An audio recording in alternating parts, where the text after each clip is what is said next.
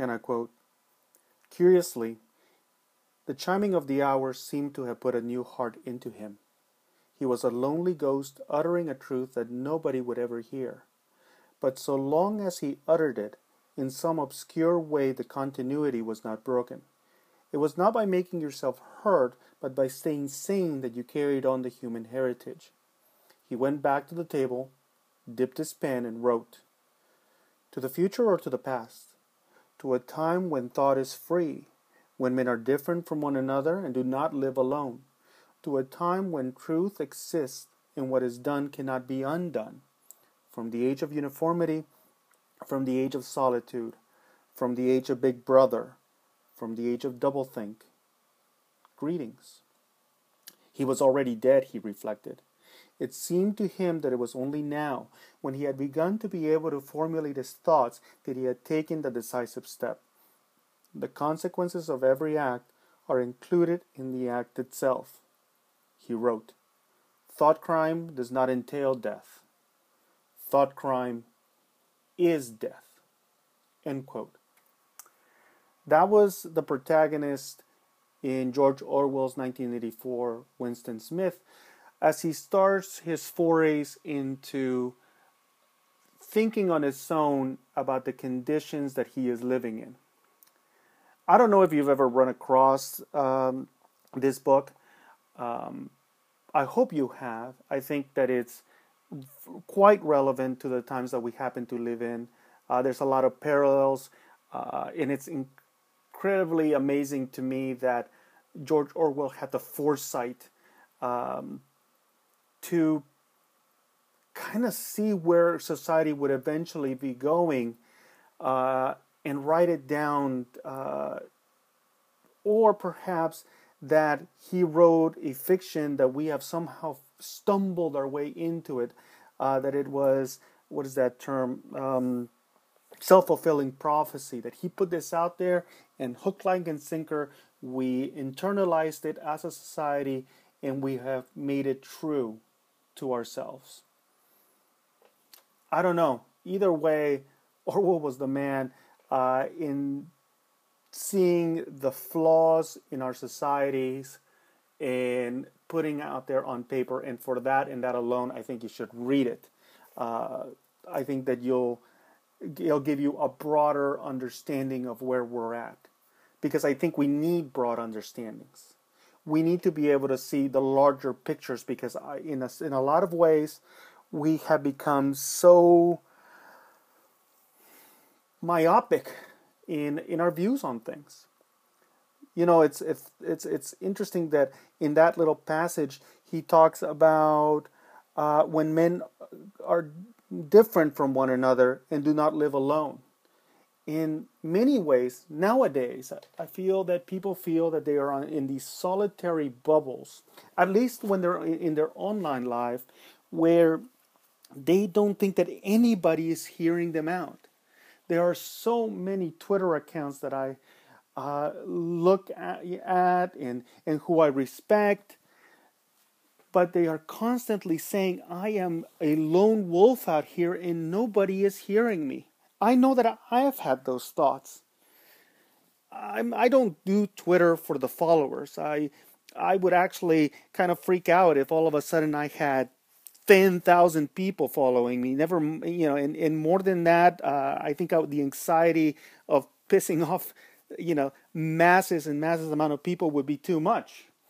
And I know that there are a lot of accounts who have huge followings and somehow these people learn how to cope with that. And kudos to them. It's it's a talent that i don't have and, and i would like to think that they have some real good support systems at home that allow them to deal with that number of people hanging on their every word.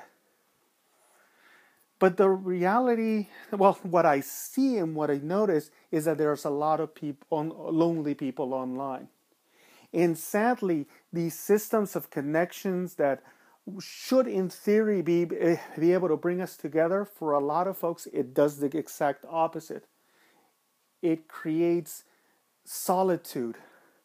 Because when you have a microphone in a way to deliver your message to the masses and still nobody hears you. That's a very sad place to be at. I know I've felt it.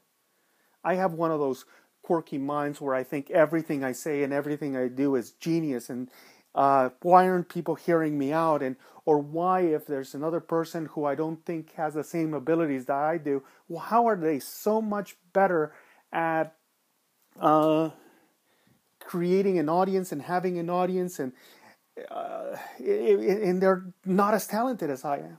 And so what happens in those moments? I get depressed. I get sad. And and ultimately I think, well maybe I just need to shut up and, and, and let these folks say their say. But I, the good thing about me is that I am cocky enough and and I can get past those moments and get back to the writing and get part to and get back to sharing of opinion and, and hoping that it resonates with somebody and even if it doesn't that i at least put pen to paper fingers to the keyboard and i put something on there for posterity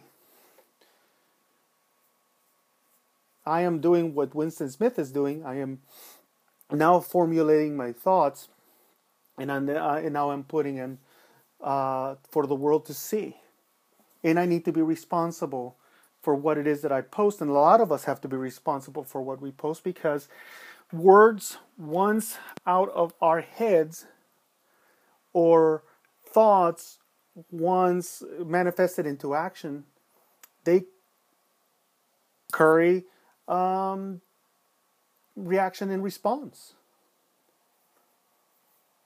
But the reason why I, I went to that passage on thought crime from a, a very favorite book is because uh, today I happened to be on the Twitter, and somebody that I respected uh, tweeted something to the effect of uh, a man uh, who thinks that if, if women want, um, I'm sorry, if a man who any man who thinks women want unsolicited emailed photos of his penis doesn't deserve he doesn't deserve women, email, a camera, or a penis. And uh, that I think I'm paraphrasing it about right. A man who thinks I have a problem with that sentence.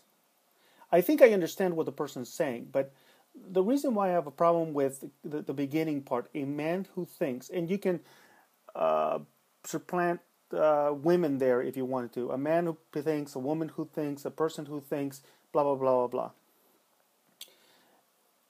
That seems to me as it's getting, uh, as uh, that seems to me as a thought crime. Uh, the way that an Orwell would describe it.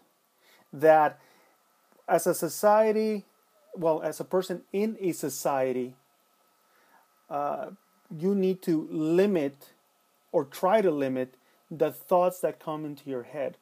A, I don't think it's practical. B, I think it's dangerous. See, uh, yes, there's a lot of shitty thoughts that go into people's heads. There's a lot of shitty thoughts that I have. I'll be going about my life and I'll see something, I'll you know, experience something, I'll smell something, and I will have a terrible thought. But that's all it is a thought. And for me to try to exercise anything that is off the beaten path, uh, it's frivolous because I can tell you, and, and, and there's other examples in history, but some of our, some of the, you know, uh, the best ideas have come from pretty shitty thoughts. But, you know, a creative uh, and critical mind goes to the steps of taking that raw, uh, you know, stream of consciousness situation that's going inside a head and processing it, processing it and packaging it and giving it shape, uh, testing it to the point where it eventually is a new tool for us to use. We have advanced as a society and as a culture and as a people and as a race because we have given latitude to our thoughts. And yes, it goes the other way. We have done incredibly terrible things.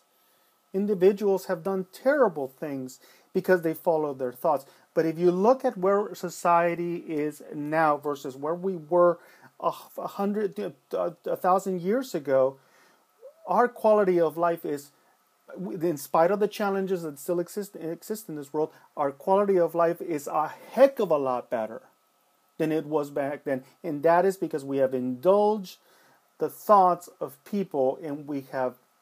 Uh, and, we, have had systems in our society, scientific method, for instance, that has allowed those thoughts to materialize in, into tools that makes us better, or you know, that makes us better that makes our lives better. So I think people mean well. I think what they're I think what they're saying is, hey, listen, do not act on the impulse. Do not if somebody's not asking something of you, it doesn't have to be a dick pic. If they are not asking for your compliment necessarily, Eh, they're they're not asking something. Be mindful of of whether you're going to give it or not, because the moment that you act on it, now they have to respond, and it's possible that you could be infringing on what they want and not or not. And that's a very tricky line, right? And in the goalpost move because every every person is different the president some, said something to the effect this week. I think it was this week. Uh, uh, it's a very dangerous time for men uh, uh to be out there in the world. Young men, I think he said specifically. Um, no, it isn't. It's not. Um, I think if you're an asshole, it's a, it's, it's a challenging time because you are purposely going out there and trying to piss off people. But if you're a decent individual who is thoughtful and who processes and makes the best choices that they, they, they, they can, doesn't mean you're not going to have a misstep. For Pete's sakes, I have overstepped sometimes. I have hugged uh, individuals sometimes the, the, the wrong way. Um, I have put my foot in my mouth. Um, I have put people in awkward situations because I didn't phrase something correctly. I'm human. I'm going to make those mistakes. But I can live okay with myself because I never came from the standpoint of I have this terrible, evil thought and unfiltered, I'm just going to go with it. That doesn't typically happen with me. I don't act on my impulses that way. And there's I'm sure there's a lot there's there's some men out there, there's some young men that that do that, but there's some women that do it too. The the the the, the, thing that we're talking about there is the fact that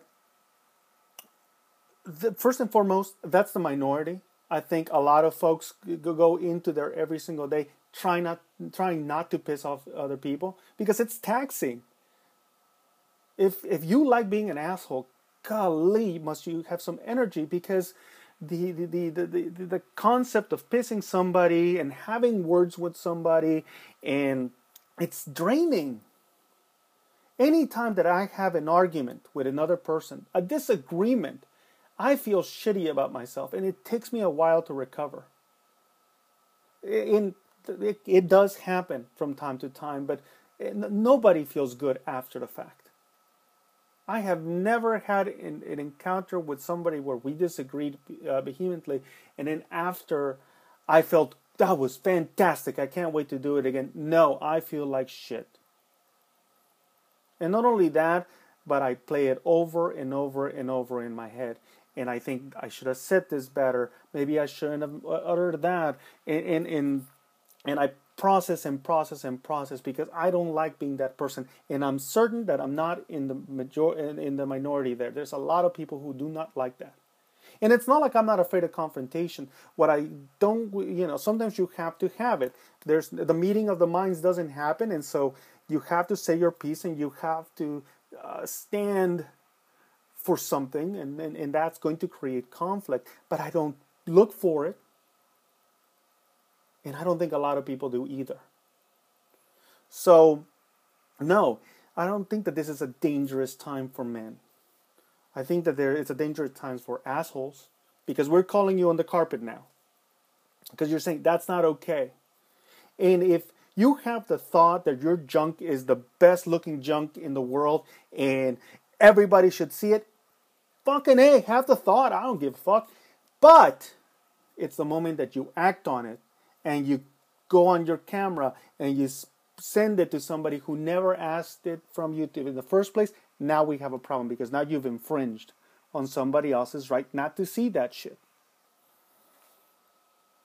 But we got to be careful about how, uh, about if we as a society are going to start the practice of policing thought. Because you start policing thought, then you start to mess with our ability to create.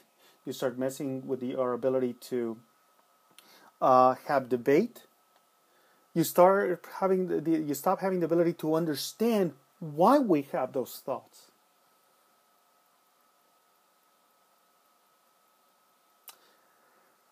Okay. There's somehow I feel I'm to piss off people. And, and I might. That's cool. Listen. That's my right. I defend that. I defend the, you know my ability, my, my freedom of speech. I think that's so important. It's sacrosanct to me because if I don't defend mine, then who will? Moreover, I also defend the right of other people to say whatever the heck that they want.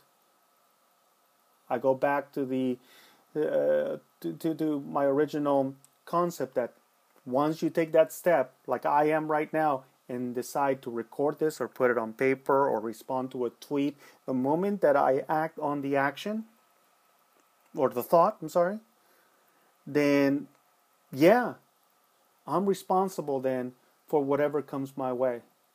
So, you don't agree with me? Let me know. I want to have the conversation. Send me a DM. You know where to find me on on the Twitter.